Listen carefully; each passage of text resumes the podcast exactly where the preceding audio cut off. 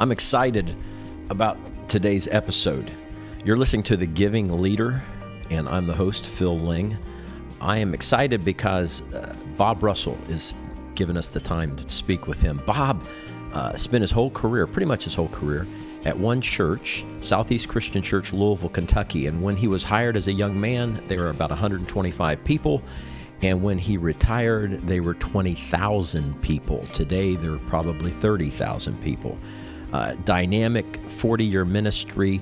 He's the, the preacher's preacher. His teaching has impacted literally a couple of generations in style and content. So I'm thrilled with today's episode, the opportunity to speak with Bob, and thanks for being part of the journey on the Giving Leader.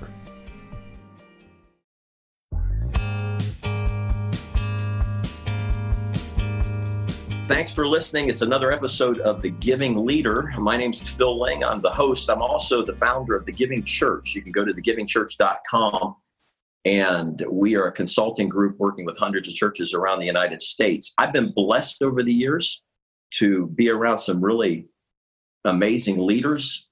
And what I've been trying to do on the podcast for the last month, and thank you, first of all, for a thousand you folks downloading our first month's podcast is talk to some of those leaders and especially with their little bent and direction and the pieces that I think are amazing about what it is that they're doing. One of my favorite people is a guy we're getting ready to talk to, uh, Bob Russell.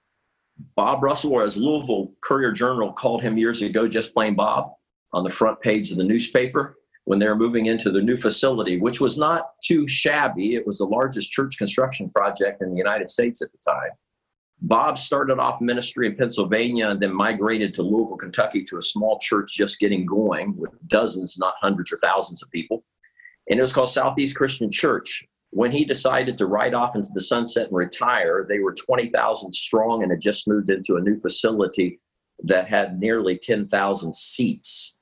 Uh, amazing. It still continued to grow and is is more impactful maybe today than ever before. So Bob now leads Bob Russell Ministries. First of all, Bob, thanks for taking the time. Well, it's good to be with you, Phil, and I'm excited to hear about your new podcast and have a thousand people right off the bat. That's great. It is. Uh, it's it's fun. It, it's it, you don't have any idea. You know, they're all over the country. You can look and see where they're from. You don't have any idea who they are. Um, you influenced a, a, generation or two in your preaching.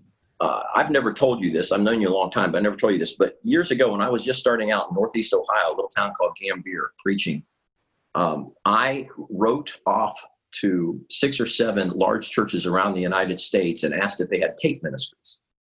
And those that said yes, I said, Can I get on? And one was the Living Word, Southeast Christian Church, Bob Russell. And I started getting your tapes and listening to them. And you, for years, you were my preacher. Uh, I listened to you. Uh, I stole all of your illustrations.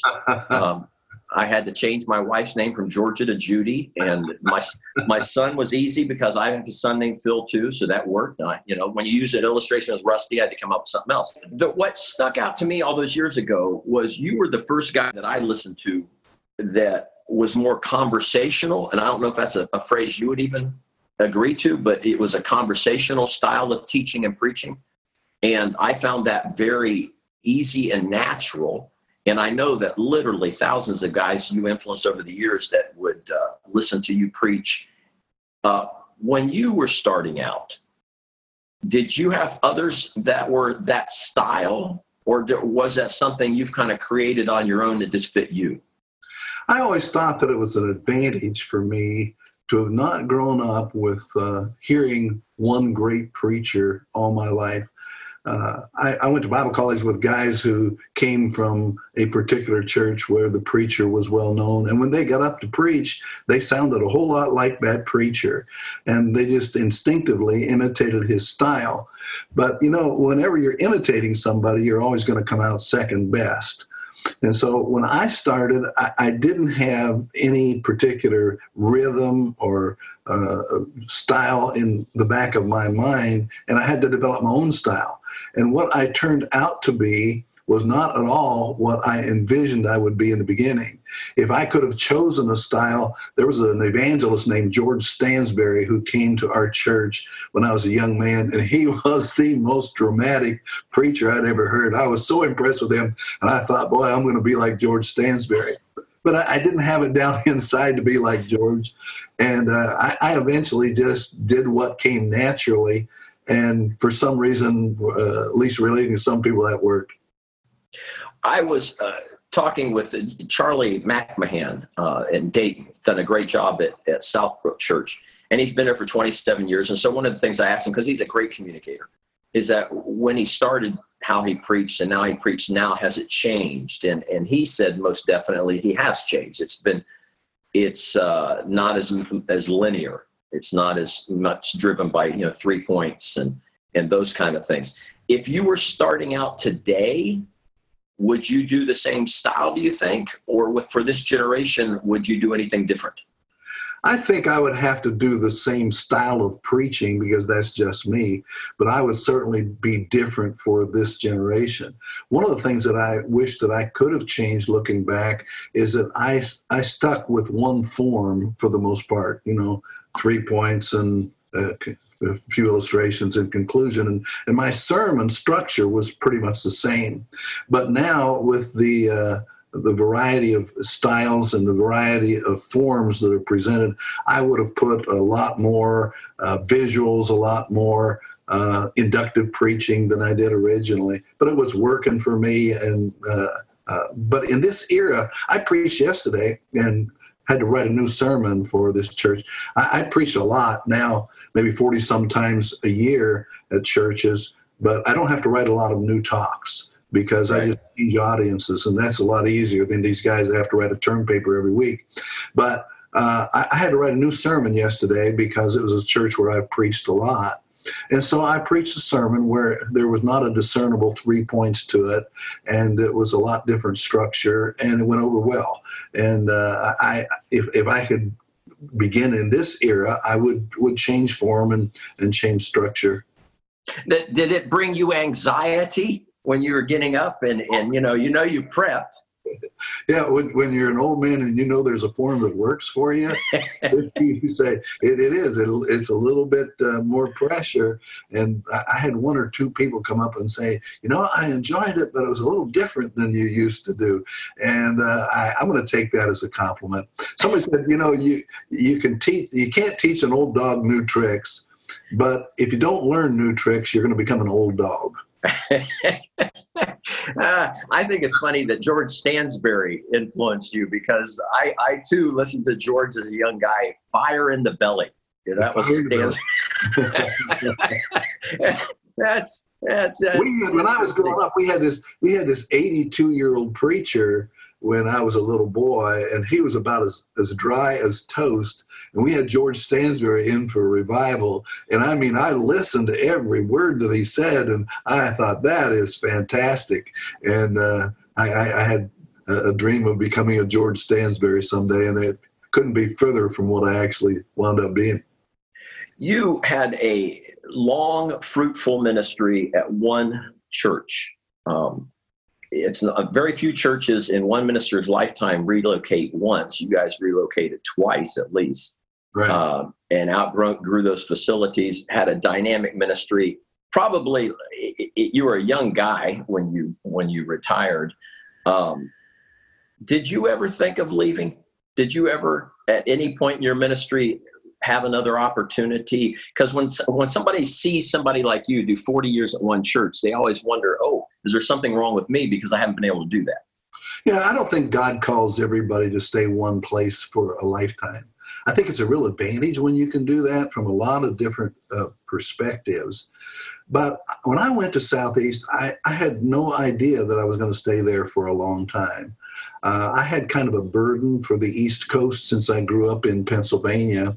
And in the back of my mind, I thought I would probably go back to either the East Coast or even Western Pennsylvania and try to establish a, a beachhead there. But I, I, I, was things were going so well at Southeast that I decided eventually I wouldn't entertain an opportunity to go elsewhere unless I was disgruntled where I was. There were two or three times that I considered going. One, one was as a young man, there were probably seven or eight churches in our movement that were thought of as flagship churches. And one of those flagship churches approached me as a young man and said, We'd like for you to consider coming being our preacher. Well, that was an honor. And I churned about it. And uh, you remember Paul Carrier? Paul Carrier was a wise head who was a friend of mine. And he said to me when I discussed this with him, Why do you want to go to church with a great past when you're at a church with a great future? Wow. And I thought, you know, that that's true. Why don't I just stay where I am? The, uh, there were two other times. One time there was a church in Philadelphia that approached me, and it was a tremendous challenge. It was a much smaller church, but I said I always had a passion for the East Coast, and maybe that's what I ought to do. And I churned about it, and I prayed about it, and I finally concluded that it was not God's will. And I, I stayed at Southeast, and later I was I was glad that I did. People come to Southeast and they'll look at the facilities and they'll see the people and they say, "Man, you must have had a great vision for this church." And I will say, "Yeah, we're a little behind schedule, actually." That's not true. My, my vision for the church when I went was that it would grow to maybe four or five hundred people. And uh, somebody said, when you see when you see a turtle on top of a fence post, you know it didn't get there by itself. And and my, one of my favorite verses of scripture is God is able to do immeasurably more than all we ask or imagine. And I, I never imagined what would happen in Southeast, but I'm glad I stayed for 40 years. The there have been a lot of things that have uh, changed in ministry. It's really rare now for me to have a client that does not have multiple locations. Uh, if you were uh, younger and still leading Southeast, is that something would have come naturally? You would have seen the vision for it, or do you think it would have been more difficult to embrace this idea of church with multiple locations geographically? You know, that's one of the reasons I believe that I retired on time because uh, multiple locations was surfacing just about the end of my ministry. And even though I love the Lord and I love the church and I'm just as passionate about evangelism as I am now, I didn't have the energy and I don't think I had the foresight to see how successful uh, multiple campuses would be. I had some serious questions, and I still have questions about that. But for for our location, for where Southeast has been, Dave Stone did a terrific job uh, leading in seven or eight different uh, separate campuses. And it has been the primary source of growth and of reaching lost people. So I, I think it has been a terrific idea. And uh, I'm not sure that I, I, think I would have been a Johnny come lately on, on the uh, satellite campuses, so I retired at the right time. I still have questions about what's the exit strategy for some of these locations. Or 20 years from now, are they still going to be a, uh, a, a, video campus? Which is which is the best way to make it a video venue, or should we have uh, uh, individual preaching at each campus? Just how uh, strong-handed should the uh, local elders be? There are so many questions, but the other side of that, this is working so well right now, reaching lost people. Right now, it's going well. You have some examples of churches that have had to spin off their campuses. So Mars Hill in Seattle, when they went through their difficulty in leadership, they ended up spinning those campuses off as to be independents. Do you think if you were doing it and leading it, you would say, hey, let's keep that in mind. Let's put those in place, those exit strategies, even though we may not use them? Yes, I think I was from the very beginning say if this satellite campus, if this individual campus decides that they want to branch off, here is the structure, here is the procedure that they need to follow, so that we can we can uh, separate without having division. And if if there has to be a revolution, then there are going to be a lot of hurt feelings and a lot of difficulties. But if there is some structure there that channels uh, what is to be done, we can part ways and still be uh, uh, brothers and sisters in Christ. I was talking about social media. So, located ministry, I'm glad that I missed that boat and did not have social media and Twitter when I was in the located ministry. Uh, would you be doing it if you were still senior pastor at uh, Southeast? Well, let me say, Phil, I just think the ministry is getting harder and harder. It's a lot harder now than it was 13 years ago when I retired in a number of ways. Uh, I was on a panel discussion about three years ago at Southern Baptist Seminary in front of a group of preachers, and I was on the panel with two professors from the seminary. And the very first question asked was, What should a preacher do if a transgender decides to, to join the church? I gulped because I had no idea how I was going to answer the question. But fortunately, these two guys, these two professors, had recently done a paper on that issue, and they went on for 10 minutes about if this, if that, here's how I would respond. It came my time to answer, and I said, You know what I think? I think I retired just on time. Because, you know, when 10 years ago, before that, I didn't have to face that issue. And the same, same is true with social media. I think that makes ministry really, really tough. And you've got to have a tough skin because people will say things and and make remarks on social media when they can be anonymous that they would never make to you personally. However, I do think that I would take advantage of uh, the opportunity to communicate with the congregation through email and through social media. I mean, you, you can have instant communication where we get a newspaper that was really, really good for a while. I think that the opportunity to communicate through social media would supersede that today.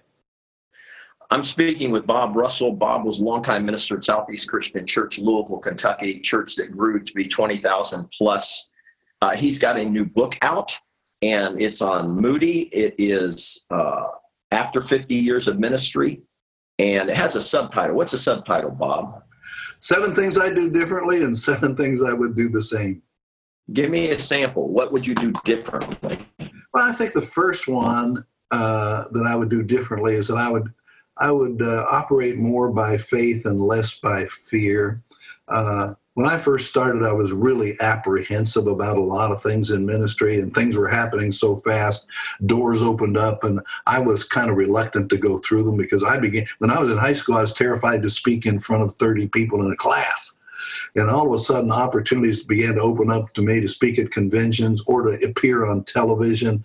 And uh, I turned some of them down because I, I was fearful. Even when it came to uh, building new buildings, I kind of pulled back the reins. I was I was blessed to have lay leaders around me who pushed me faster sometimes than I wanted to go. But one day we had a uh, we had a special offering where goal was to raise a million dollars in one day for some kind of expansion and we succeeded and it got in the local newspaper. And then it was on the front page of usa today. My picture's on the front page of usa today with an article entitled raising big bucks for churches. Well uh, phil donahue's show uh, was popular in that day. He was kind of the bill maher of that day. Right. and i got a call from the phil donahue show inviting me to come on phil donahue and uh, talk about raising big bucks for churches. And they said, now you got to understand this is going to be a controversial issue. There will be people oppose what you're doing. And that scared the heebie jeebies out of me. and uh, I, I went to our elders. I'm just a young guy, probably, you know, 28, 30 years old. And I said, do you think I ought to go on the Phil Donahue show? And the elders said, "You know what? I, there'll be so much opposition. Uh, these people have sacrificed for this cause, and while it be an opportunity for you to share the gospel, it, it probably is." Casting your pearl before swine. Always have it good to have a little scripture to throw in there. and, uh, so I, I said no, I wouldn't come. But looking back, I think the Apostle Paul would have gone. And uh, later, when I had the opportunity to go on local talk shows and controversial uh, settings, I went. But I, I, I think I, if I could go back, I would be walk more by faith, and I would learn to enjoy every victory that came along and enjoy every day. I was so focused on the next thing and so focused on uh, trying to get through without making a big mistake that I sometimes didn't enjoy what was happening as much as I should have. When a church grows, a lot of folks listening to us have growing churches, large churches, and staffs. Uh, my theory is there are certain things as the lead minister you always do. You'll be a vision caster, you'll lead leaders, there's things you always do. But then there's some things that you will delegate to others as you grow, and you have other folks around you. So selecting those is huge is you're you're going to be your success is going to be tied to who you select to be work with you as much as just what you do. So when you were hiring when you're looking for key people eh, did you have any philosophies? Did you look for certain kinds of people personalities? Did you like a mix? What was how'd you approach the whole hiring of key personnel? Well i had to go when i went to Southeast, there are 120 people. And then when I retired at 20,000, and we were 300 some employees at that time. So I had to make a transition from being the pastor to being the preacher, and kind of at the end, I'm the CEO. And that transition occurs gradually. But I, I think it differs according to your giftedness. Uh, I, I had to determine where am I the strongest? What, what do I do the best? Then I needed to gather around me people who were competent in areas where I was weak, to delegate in the area of my weakness and stay in the area of my strength. And uh, you're tempted to gather around you people who are like you, but you're, you're wiser, I think, to gather around you people who have different gifts than you do. You know, people talk about character and competency and chemistry, uh, but the I think the larger the church grows, the larger the staff grows, the less important chemistry is. The chemistry on staff may be important when you got a small staff, but I'm not hiring guys to be golf buddies. I'm hiring guys to try to build the kingdom of God. So I'm going to hire guys who uh, are really good in in areas where they need to be focused, and maybe in areas where where I'm weak.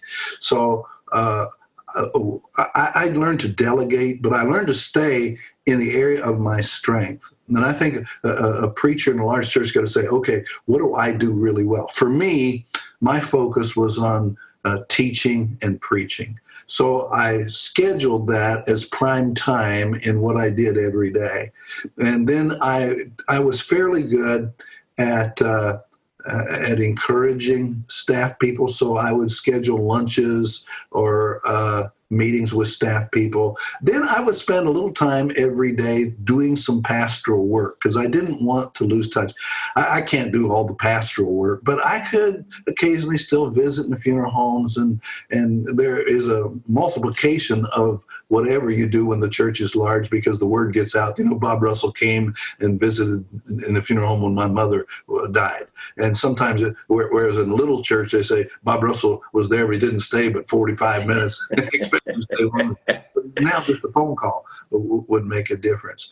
So I, I think a, a, guy leading a large church needs to say, okay, here are my three or four priorities. Now, how can I delegate to other people those things that I don't uh, enjoy doing, not very effective in doing. The longer you're the preacher, the more you ought to be in the area of your strength and the less in the area of your weakness. Uh, I, I think so much depends on who you hire as an executive pastor.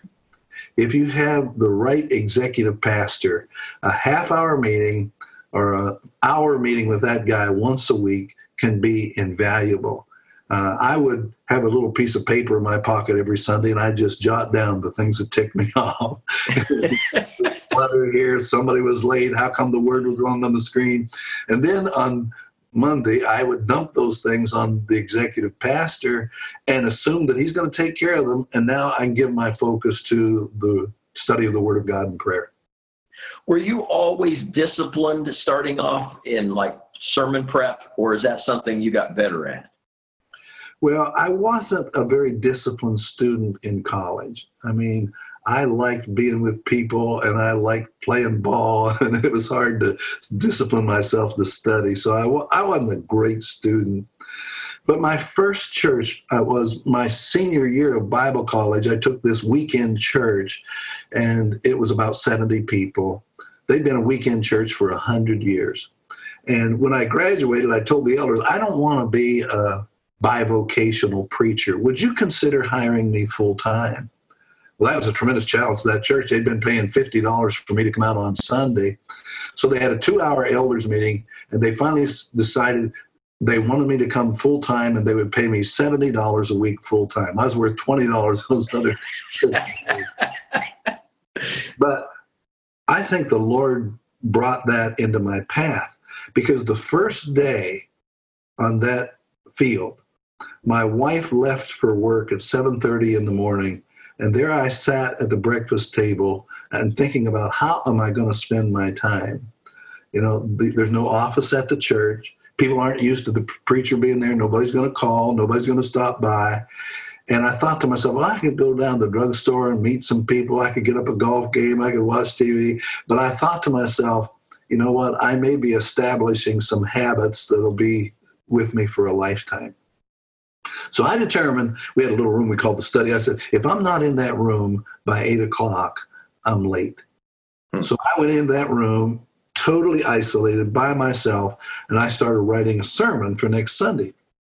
Now, Phil, when I was in Bible college, I could write a sermon in four hours, maybe three hours at the chapel. and uh, but so by Tuesday noon, I'm finished with my sermon. I said, What am I going to do now? Well, I think I'm going to write out this introduction word for word. I'm going to read another commentary. I'm going to write out this conclusion. I'm going to read this over. And I got in the habit of spending four hours every morning, five days a week, on a sermon preparation. And I saw my delivery, my content, everything began to pick up and improve. And that was a habit that I kept with me all my ministry. When I when I moved to Southeast Christian Church a year later, there was all kind of activity. People stopping by, phones ringing, and I told the secretary, "Look, uh, I'm going to spend the morning study. If somebody calls, you tell them, unless it's an emergency, I'll call them back afternoon. If somebody stops by, just say uh, he's busy studying. Can I leave a message? And I communicated that to the congregation. You know, uh, James Earl Massey, great black preacher, once told his congregation, If you give me time to spend alone with my God and my Bible, I guarantee you, you won't go home hungry or embarrassed. but what happens in so many ministries, we say preaching is a priority. And we know in larger churches in particular how important that half hour, that 45 minutes is. But if it's not a priority on our schedule, it gets shoved to late in the week and, and uh, Saturday night, and it, we're not nearly as effective. And I tell guys, uh, you know, block off your prime time by your body clock and make that focus study time and turn off the phone because most guys put the phone right beside them in the desk. When it lights up with a text message, they are diverted and they say, Oh, I can answer that with one word and they answer it. And then there's another question, they go back. And I, I just think we need to find some way that we're isolated and we can stay focused on preparation for that message on Sunday. For me, that was a priority of my ministry talking with Bob Russell. Bob, longtime minister, of Southeast Christian Church in Louisville, Kentucky. Now he's got Bob Russell Ministries. You can find that at bobrussell.org. You can follow him on Twitter at Bob Russell KY, as in Kentucky. And he's got a new book out by uh, Moody called After 50 Years of Ministry. Uh, give me another tease from your book. What you can pick, whether it's seven things you do differently or seven things you do the same. What any either of those. Well, I think an, another thing that I would I would do the same is that I would uh, uh, I, I, would preach mostly expository sermons. Uh, there are some other things that are probably more exciting, more sexy than that in the book, and I appreciate you recommending it. But I think guys get so hung up today on the hip stuff of a four week series, four week series, topical series, that they're afraid to get in the scripture and really uh, study and deepen the church. So I recommend to guys uh, go through the book of Ephesians verse by verse. Not just uh, we're going to pick a few verses out of the book of Ephesians and my favorite, and we're going to do a four week series on Ephesians. Go verse by verse. And when you do that, it deepens you if you're preaching topically, you're just remembering some verses that can reinforce what you want to say. But if you're preaching expositorily, you've got to dig in, and read commentaries, and you're preaching from the overflow. And it deepens the congregation. Then, if it takes you 16 weeks to go through Ephesians, come up for air for a four week series on the family or hidden hurts or something, and it'll be a change of pace. But I feel like we're wearing our congregation out with one hip series after another. The other thing is, if you're preaching expository, and I'm not talking about a Sunday school class, Phil, I'm talking about application for each sermon.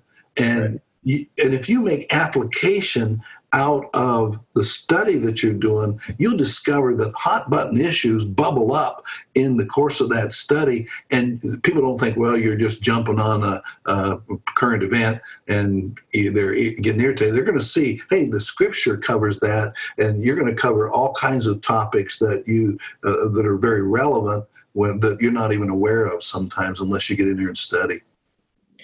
You said just a little bit ago that you now are still preaching a lot, maybe 40 weeks a year, which is a lot. I, I know I know guys that are senior pastors that don't think they're they're preaching for.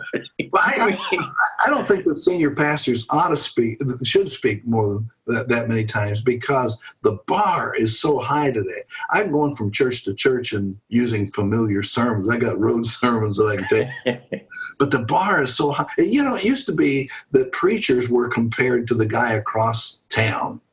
And the preacher was the parson. He was the person in town, respected. But now they're not comparing you to the guy across town. They're they're listening to Matt Chandler and Andy Stanley and Rick Warren on the internet, and it's really hard for us to measure up. And so, eh, you know, uh, to to to to preach quality sermons week after week is tremendous pressure. It's like having a term paper due every week. And nobody but a preacher understands that but you're under the the clock starts ticking when you walk out of the pulpit on Sunday morning and you're under that pressure, that cloud all week long. So I don't think a preacher uh, in a large church ought to be preaching 40, 42 weekends a year. That's probably overload. Years ago, I was playing golf and riding with you in a cart, and you said something you probably don't remember it, but it had impact on me. Because talking about this very subject, you said most guys die of overexposure. And I thought, that's brilliant. Um, you're, you stand up front every week and people get to, to pick apart and think about all the things you're doing wrong. not only overexposure in preaching, I think guys make a mistake when they're up announcement period, promoting. Uh, as I, the longer I was at Southeast, the less I was up front and it's for that very purpose. They become so accustomed to hearing your voice, it's hard for you to keep their attention. And if you're going to stay one place for a long time and continue to be effective, I think you're wiser to limit the amount of time that you're in front of people. Then, when I got up in front to make an announcement, they knew, hey, this is an important announcement because Bob hadn't delegated it to an associate. Uh, you're listening to the Giving Leader podcast. I'm Phil Lang. I'm the host. Bob Russell's my guest, longtime minister, Southeast Christian Church. We've been talking about his new book that's out after 50 years in ministry. You can follow him on Twitter. Uh, he's been gracious to give us this time. I got one last question for you, Bob. Um, I've asked a lot of guys that have been in one churches or one church for a number of years the same question. If you're talking to 25 year old Bob, and you know what you know now, what advice do you give him? I, I think that's a tough question. Uh, I, I think I would say two things. I would say, first of all, be joyful and don't let uh, two croaking frogs or a few little critics rob you of your joy or else you're going to be miserable in ministry. You're always going to have opposition. And, uh, you know, once in a while, you can get up in front of people and say, folks, I'm just really down today. I've had a rough week and I just want you to pray for me and pray I get through this. And the congregation will rally to your cause, but not very often. Most of the time, regardless what's happened to you, you better get up and say, This is the day the Lord has made. Let's rejoice and be glad in it. And, uh, uh, there's an old saying uh, about uh, if you act the way you wish you felt, you'll eventually feel the way you act. And you be if you expect your congregation to be joyful, then you got to be joyful. I tell young guys, I say, watch Joel Osteen when he preaches. Don't necessarily listen to what he says, but watch what, what his expression. And he has the most contagious expression and smile, and it lifts people up. And uh, I, I think we can be joyful always and if not, you're going to ruin your family and uh, uh, ruin your ministry. The mood of the leader is the mood of the team. The other thing that I would say is give attention to your family first.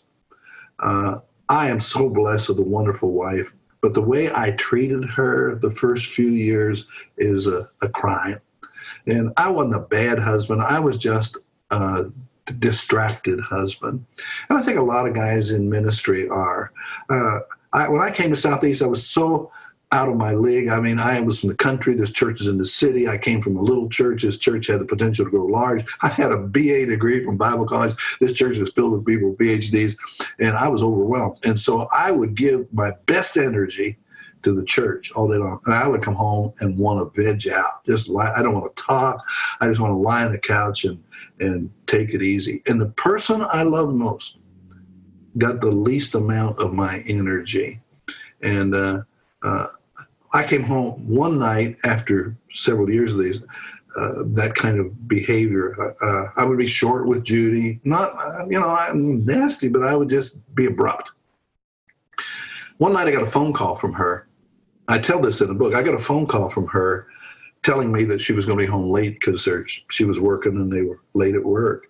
But I answered the phone so late that uh, the answering machine recorded what I the whole conversation. Ten minutes later, I looked, well, got a message, and I, I listened, uh, and it was my conversation with Judy. And I couldn't get over the energy in her voice and the deadness in mine. And the conversation was something like, Bob, you having a good day? And I said, yeah, okay. Well, how, how, I said, what are you doing? I'm reading newspaper. Uh, well, I just called to say I'm going to be late coming home. We got hung up on work. You want me to bring something home? You want to go out to eat? What do you want to do? Doesn't matter. And I listened to that conversation I just read, a chapter in a book by Bruce Larson entitled "Are You Fun to Live With?" I said, "You know what? I'm not, I'm not fun to live with. If I die, I want Judy to shed at least one tear." You know. I knew in my heart if that had been the average person from the church asked me if you had a good, yeah, pretty good day. How's yours going? I'm reading this newspaper article about U of L football. Have you read that? Well, don't hurry to come home. Don't want you to have an accident or anything. But my wife, the person that means most to me in life, I'm, I'm grunting to her. And I decided right then, this is going to change. I'm going to shift gears. And I learned at the end of the day, when I walked away from church, 4.30, 5 o'clock, I would say, Lord, that's the best I can do today. There's, uh, I'm a little behind on a sermon. There's some emails that need to be answered. I'm going to get up early tomorrow, but I'm going to go home and give energy to my family. And I made a concerted effort to do that. And our marriage was always good, but got a whole lot better after that. Judy and I communicated better, and we teased each other, and we became better companions. You know, you remember Ben Merold, uh, Phil? Ben Merold, he said every place he lived, he pounded a nail in the door between the garage and the house. He said people thought it was there to hang a hat, but he said that was a symbolic nail for me to hang all the junk that happened during the course of the day so I give attention to my family. And if I were talking to a 25 year old preacher, I'd say, you know, church is important, be focused on it, but there's something more important. And that's the, the woman you lived with and the kids you're raising. You give them the energy and the attention that they need. Bob, you're a good man. I really appreciate you giving me the time. Um, it's good to see you, even though it's via Zoom on the podcast. Um, I uh, think of you every year when Kentucky plays Louisville. Surely you don't root for Kentucky, do you? yeah, I'm afraid.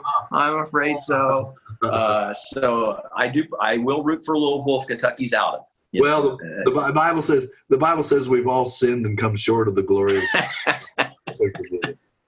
uh, you're, you're a good man. Hey, folks, if you're listening, this is the Giving Leader podcast. Phil Lang, I'm the host. Bob Russell's my guest.